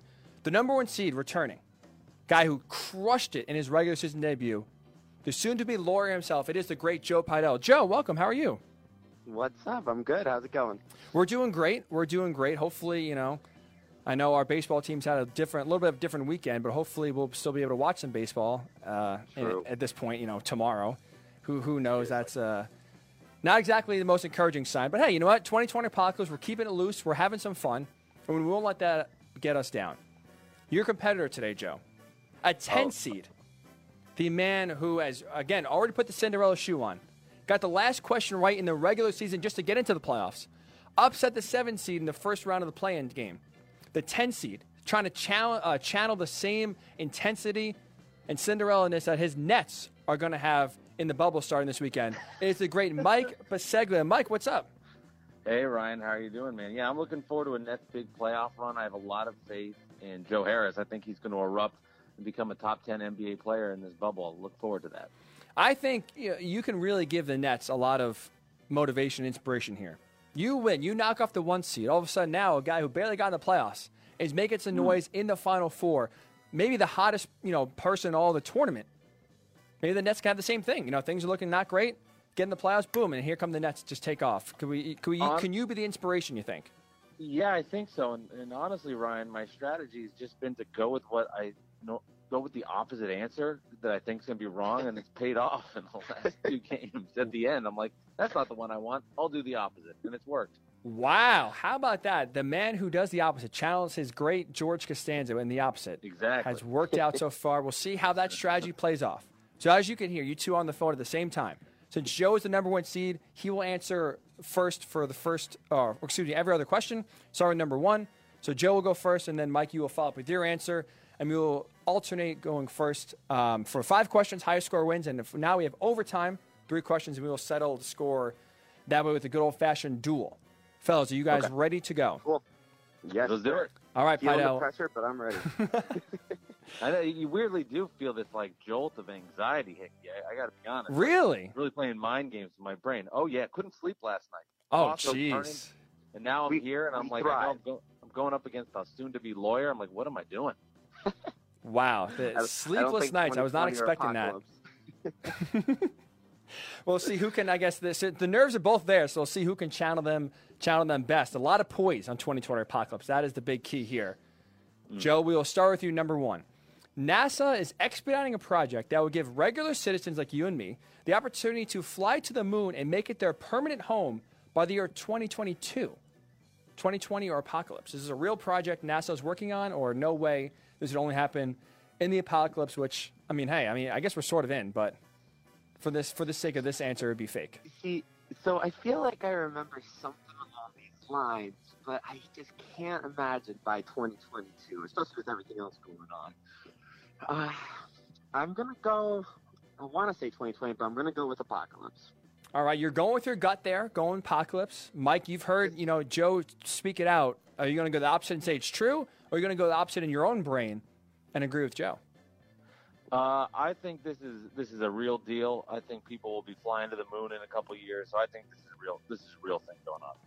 Split answers means we'll only have one person get it correct, and that will be the number one seed, Joe Pidell. This is correct. This is not real, not a real project NASA is working on, especially now working on by the year 2022. Um, I mean, they, I believe they just, I mean, well, I know that they have stopped all their space, their space travel. So not a not a real project. It is the Well, darn. apocalypse, and that means Joe Good, Pidell good start. takes a one nothing. He has channeled the nerves early on. All right, Pasegs, we will go with number two. You will go first here. A California woman urinated on the floor of a. You're, excuse me, I'll restart. A California woman urinated on the floor of a Verizon store after she was asked to leave for refusing to wear a mask. 2020 or apocalypse? Um, that's twenty. That, that's real. 2020 is the real one, right? 2020 is the real one. Yes, sir. Yeah, that's real. All right, Mike is saying that is real. Joe, what are your thoughts? I'm with them. I think that it has to be real. People are crazy. People are crazy. This year has been anything but normal, and you two are correct. This is a real story. And a California woman, I, I don't know what gives you the urge to say, you know what, I'm going to get back at them by peeing on the floor, but that's what she did. Asked to leave, and she uh, countered by urinating, relieving herself. That, that's the first story, Hickey. In the 20 that we've done, I actually knew the answer and didn't have to guess. Really? You sound yeah, I knew that story. You Yeah, sound confident. I, don't want to give it away. I know. Now I'm thinking back. I should have like played it out like a little strategy. I should have been like, well, you know, I, I, I screwed that up. I was too quick on the trigger. That's a lesson learned. That's why I'm a 10 seed and not a one. But oh well. That- I think Rob Young even said it. How like there's definitely more of a strategy, but you don't want to give it away. Right. Exactly. Just gotta be like, you gotta you gotta play it out there. Bad job by me. It's funny. strategy pay, didn't but listen either way you both got it right maybe mike too confident we'll see but that's part of the that's part of the that's why i love having everyone on the phone at the same time bring some real strategy just like baseball with the extra inning rule we're bringing more strategy into this game making it tougher but in that note you two are both correct joe Pidell still with a 2-1 lead going to question number three and Pidell, you will start off answering first pirate attacks have doubled in asia due to the coronavirus specifically to the virus 2020 or apocalypse Oh my god, that's a tough one. that has nothing to do with anything. Um, I want to like make logic out of this, but I don't think I can. Um, all right, so pirate attacks have doubled in Asia. yes in- on since the coronavirus started. Yes. And it's I'm being tied specifically to the to the virus itself. Since the virus started infiltrating, especially Asia, these pirate attacks have increased. So I, it's funny because I don't know how many pirate attacks in Asia actually happen because I just always hear about them like outside of Africa, kind of. But so I can't really logic make any logic out of this. I'm gonna go. I'm gonna go true. Why not? All right, you're going 2020. Besegs, what are we thinking here? I agree. I think it's true as well. You two would both be correct. This is true.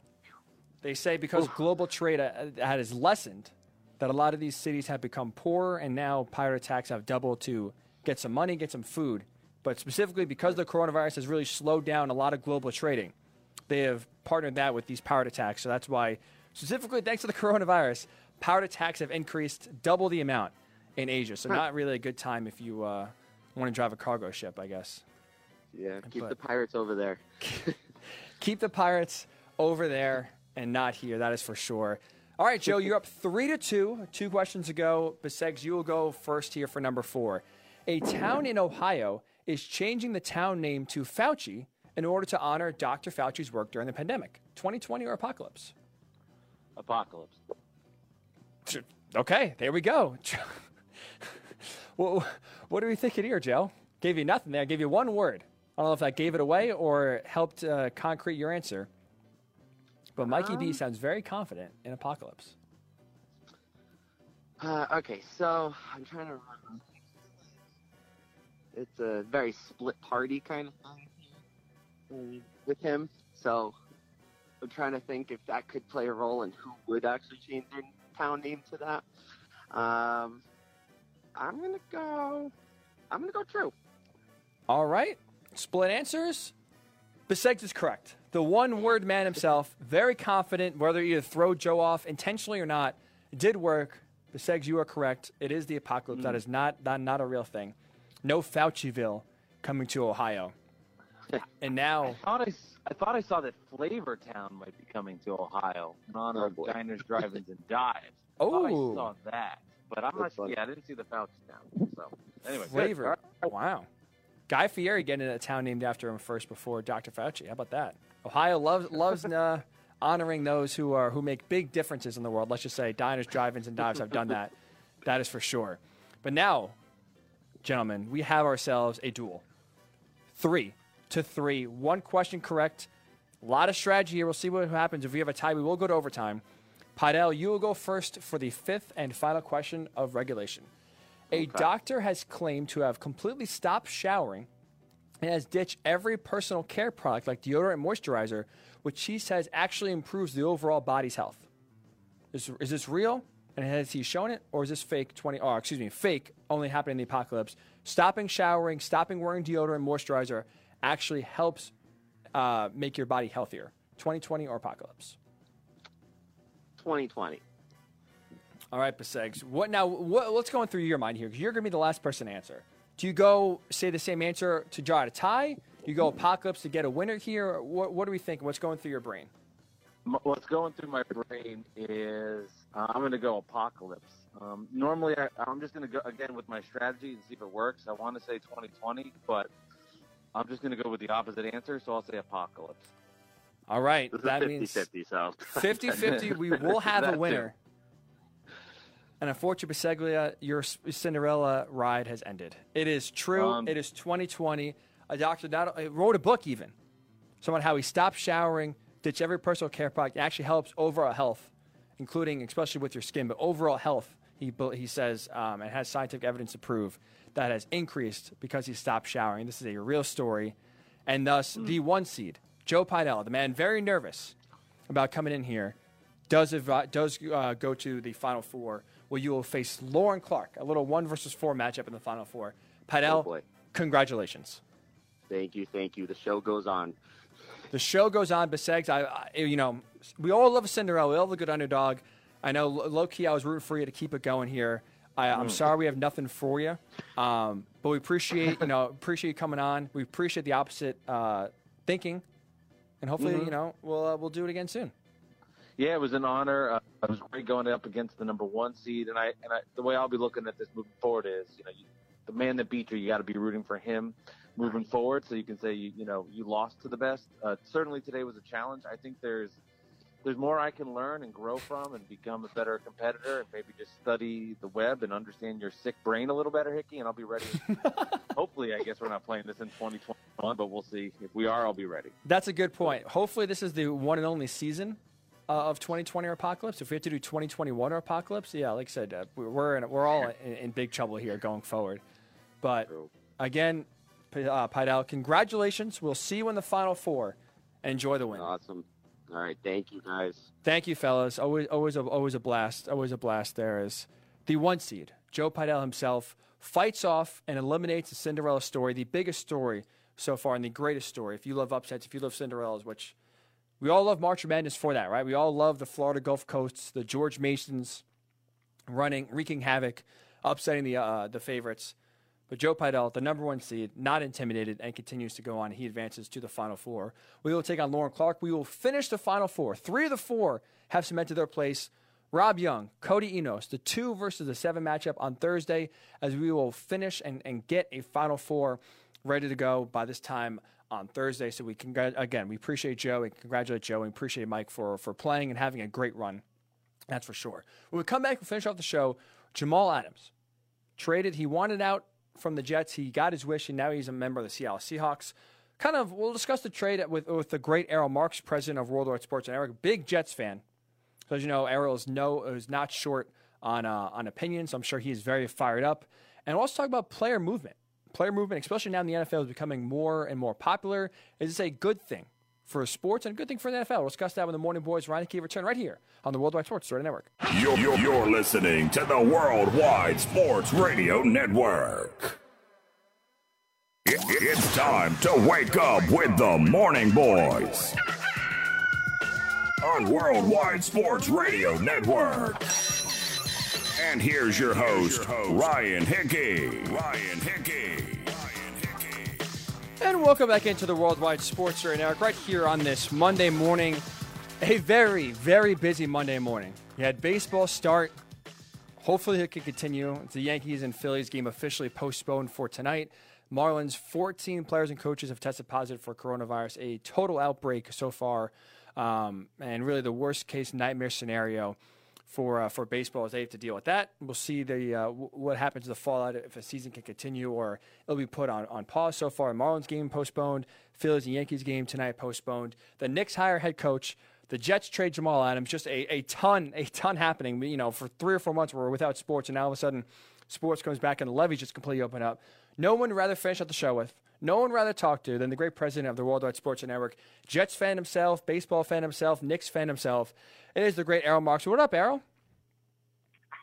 First of all, I, I don't need that uh, that great um, reputation over there because I, I am not one of those people. But I am a big I am a big baseball fan, a big uh, Jet fan. But uh, I sit back and I relax and I enjoy the show. I love your show, by the way. Your show's great. I appreciate listening, and I'll give you the ten dollars for for saying that after the show. Thank you, man. But uh, yeah, I love it. You are, by the way, if anybody doesn't know about Ryan Hickey, Ryan Hickey is a, a great talent. I'm so happy that he's with us, and and uh, the Morning Boys, the morning show is is is not.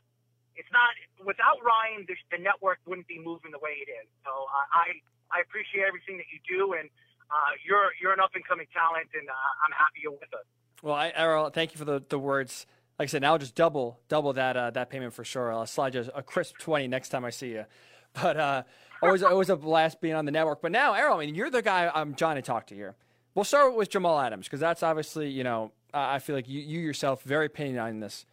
Finally, trade Jamal Adams to uh, to the Seahawks for two first round picks, a decent haul. Um, what are your thoughts here? Do you do you like the Jets trading Jamal Adams in general? Um, and, and, what's your overall thoughts about how he handled this uh, this situation these last few months? I was talking to a lot of different people, and a lot of people thought that the Jets were not going to get two first round draft picks and a haul like they got from Seattle. A lot of people believe that the Jets were holding uh, Jamal Adams until the right the right position happened and, and the right offer happened. And I think Seattle knew they had to pull the trigger on this because – uh, Jamal Adams spoke about Adam Gase. He took a shot at Adam Gase, and everybody knew that the Jets were trying to move him after that happened. So I, I, I think the Jets absolutely fleeced Seattle. And you got two first round draft picks in 2021, 2022. You got a third round draft pick in 2021. You got um, Bradley McDougald, who's a he's a very good safety that you can plug into uh, a defense, and you, all you gave up was Jamal Adams and a and a fourth round draft pick in 2022, which could be a late fourth round draft pick in 2022. And Jamal Adams has spoke very abruptly about the New York Jets organization. And he took shots at Woody Johnson when we don't know the truth behind it on if he did say what he did about the sexist and um, racist things that he said over there in England. We don't know the story if the story is true. We don't know all that stuff. But Jamal Adams has been wanting to get out of there for a very long time. Last year, you heard it from uh, a, couple of sources that he wanted to go to Dallas. Uh, then he all of a sudden said he wanted to be a Jet for life, and then he gave the Jets um, pretty much a list of teams that he'd be interested in playing for. So I don't think Jamal Adams wanted to be a Jet.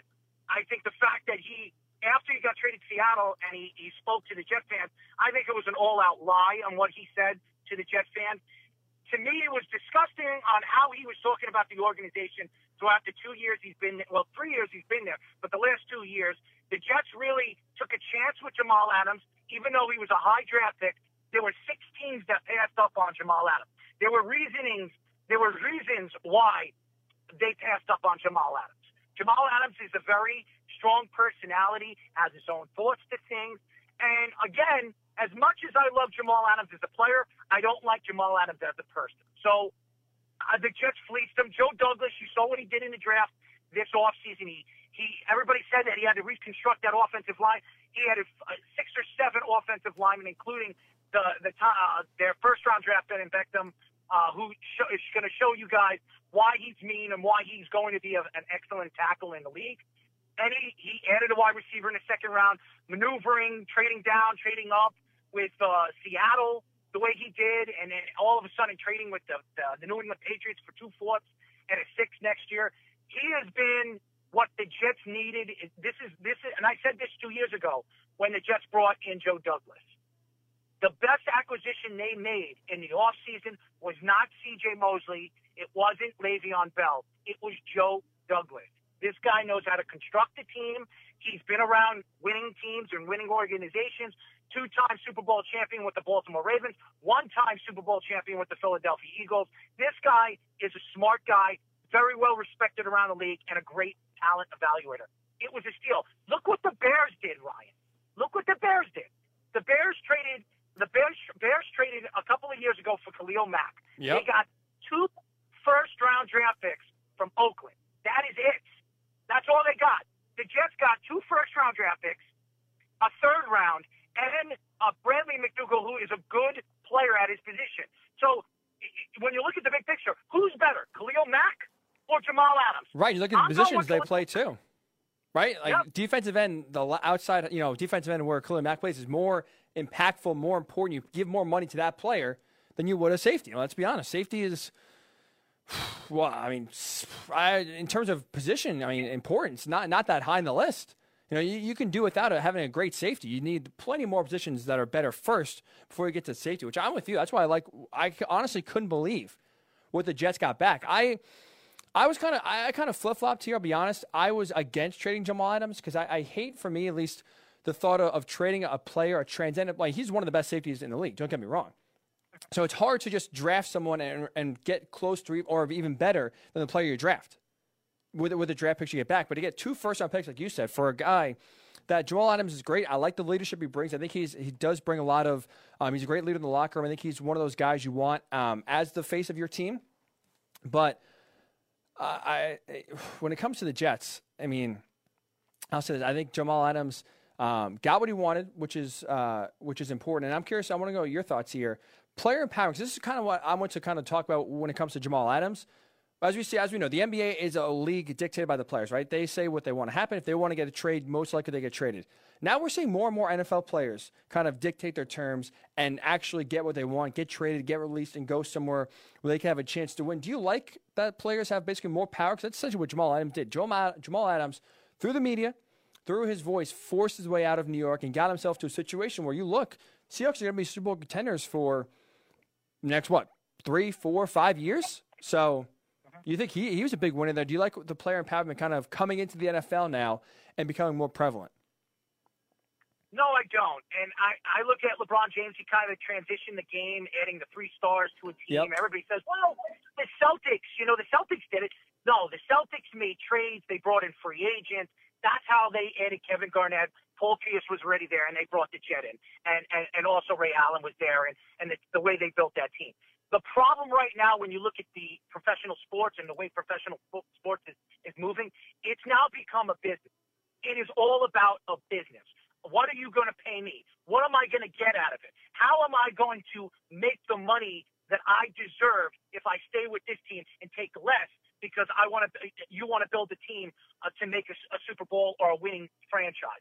So I, I don't like the way Jamal Adams was acting, and you can see Le'Veon Bell. Le'Veon, Le'Veon Bell backlashed at the whole Jamal Adams thing. He backlashed at him. Oh yeah, He said, "Listen, you you you brought you you talked me into coming to this organization last year in the offseason, raving about Adam Gase, raving about Joe Douglas, and and all the acquisitions that they made, and that we're we're in it to win with the New York Jets. I'm here for the long haul, and then all of a sudden, a year later, you're talking about how Adam Gase is a joke.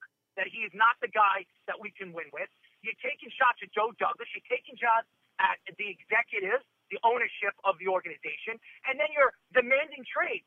Why would Le'Veon Bell be happy about this situation when you see the whole big picture here? Le'Veon Bell came from Pittsburgh. He could have went anywhere else. He came from Pittsburgh to go to the Jets because Jamal Adams talked him into coming to the team. So, if anything, you'll love what Le'Veon Bell says because Le'Veon Bell said, you know what? We're going to show you. We're going to show you what we're all about. So, Jamal Adams is a joke. He should, in, in a long run, just like Landon Collins, he's going to get the money. He's going to get what he wants. But is he going to produce just like when the Jets paid Muhammad Wilkerson and how he didn't produce? Let's see if Jamal Adams can do what he did in a very hard NFC. Oh, absolutely. I mean, that, especially that division. Oh, my God. The Rams, now the Cardinals come up and rising, and you obviously have the 49ers there sitting. It's going to be. The Seahawks are gearing up, which I, I do respect, and they're trying to go all in now the next few years. But like you said, uh, it's going to be especially from the safety position, it's going to be a lot, lot tougher for him going against those offenses and going against those quarterbacks than it was maybe the last few years here in the NFC East. When you're playing against the Bills, when you're playing against the Dolphins, obviously you have Tom Brady there, but it was, uh, it's definitely going to be a tougher task for Jamal Adams' uh, for sake as a, as a safety for sure now in the NFC West. See, I'll say this: I actually. I actually do like the, the player empowerment kind of coming into the NFL more and, and kind of um, working because I don't know about you. I'll, I'll throw it this way. I feel like it, it holds organizations, coaches, GMs, owners more accountable than it did in the past. And this is what I mean by that. If you aren't hiring maybe the right guys, maybe I mean who knows with Adam Gase? Let's the first year was not great. Obviously, there's some out you know underlying circumstances there. I think made his job harder than when he envisioned it when he first you know first took the job.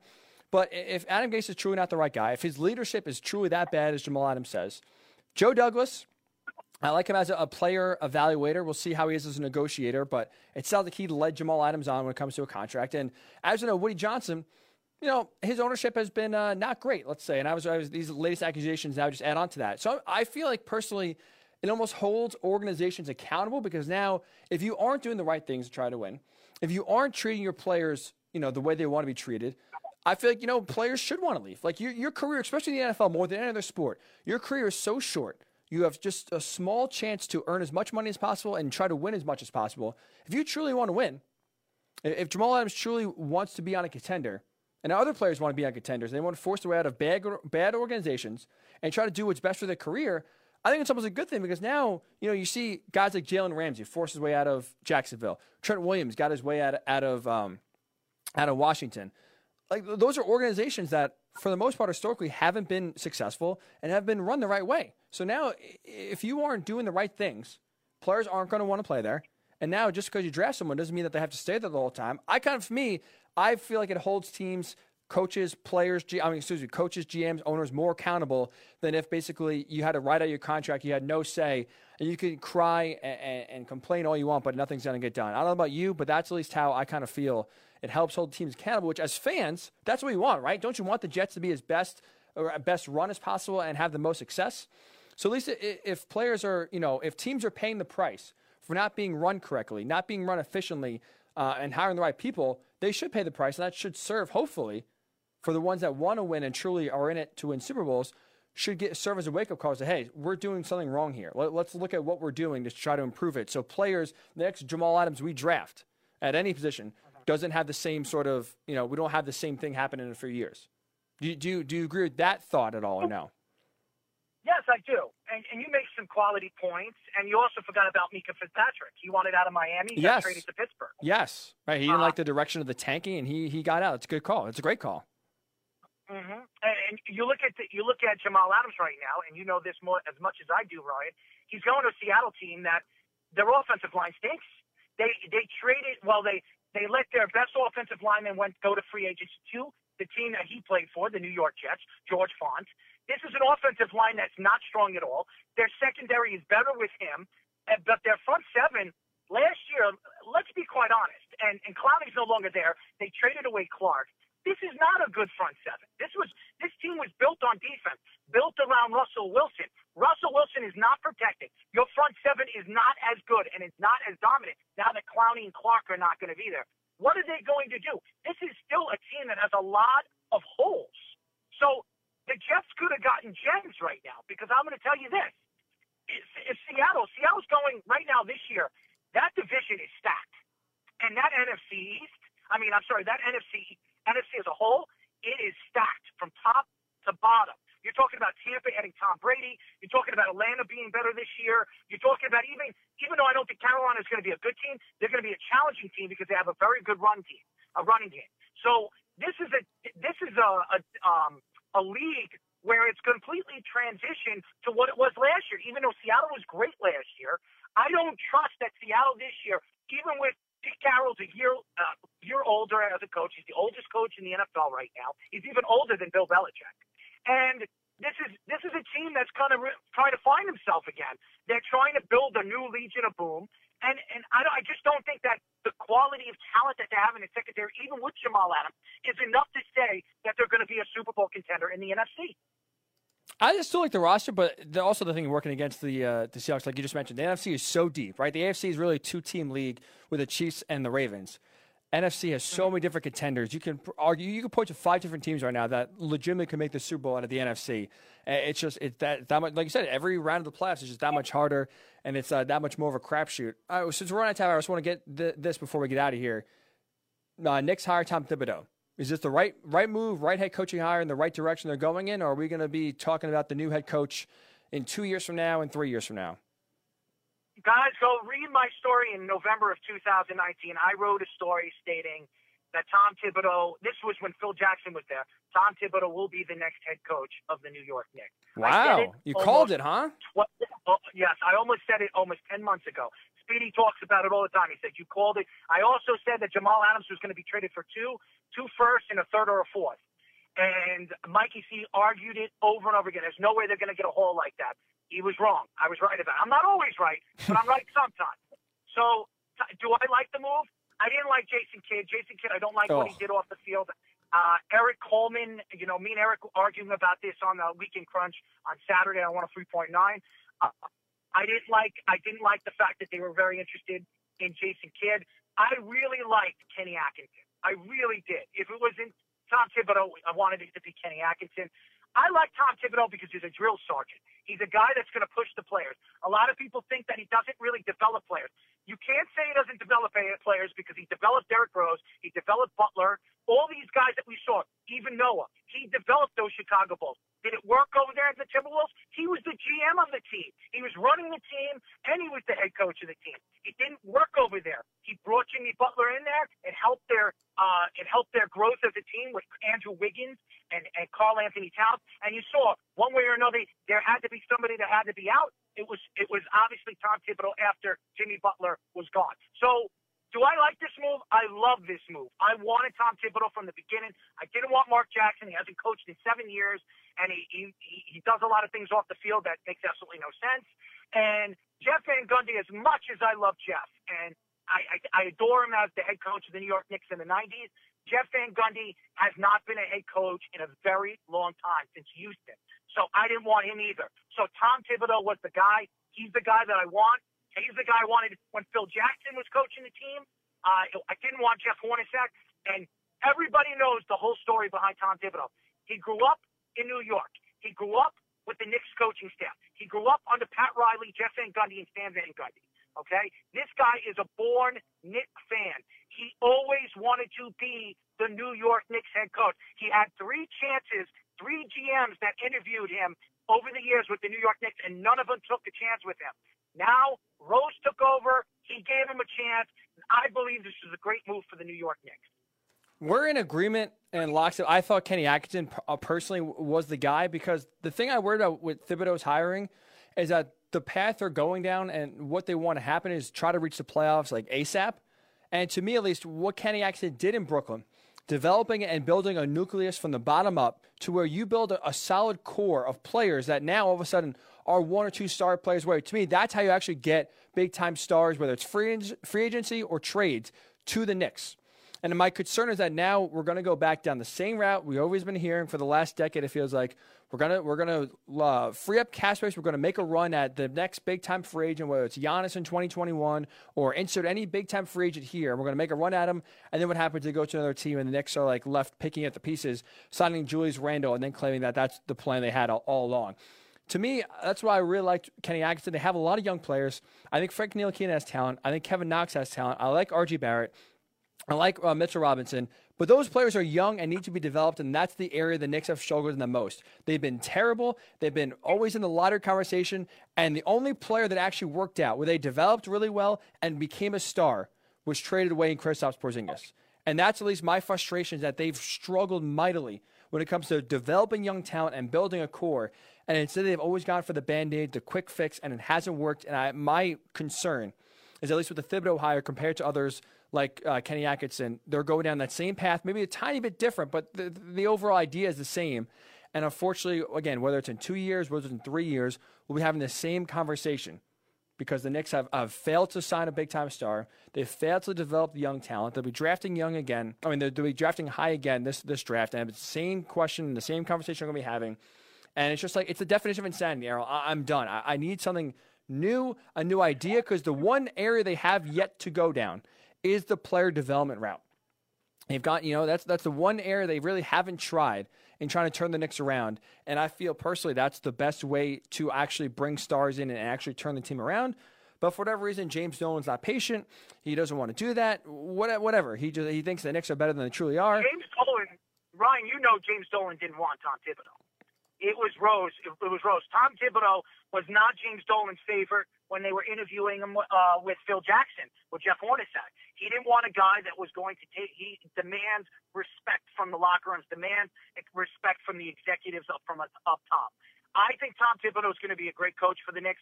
I think it was a fallout over there with the Timberwolves. It, I I wouldn't have given him the GM position and the head coach.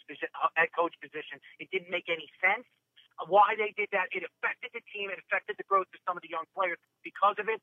I think Tom needs to concentrate on the team and the player development. I think if you look at Derrick Rose before he got hurt, look at Jimmy Butler. Jimmy Butler showed you when he came into the league, he was an offensive talent. He he transitioned into offensive talent because Tom Thibodeau pushed him to play back and forth defense and offense and, and actually develop a shot. So I think Tom Thibodeau can develop players. I think he fits the culture of the New York Knicks. And we need a hard nosed guy. We haven't had a guy like that since Van Gundy, since Pat Riley.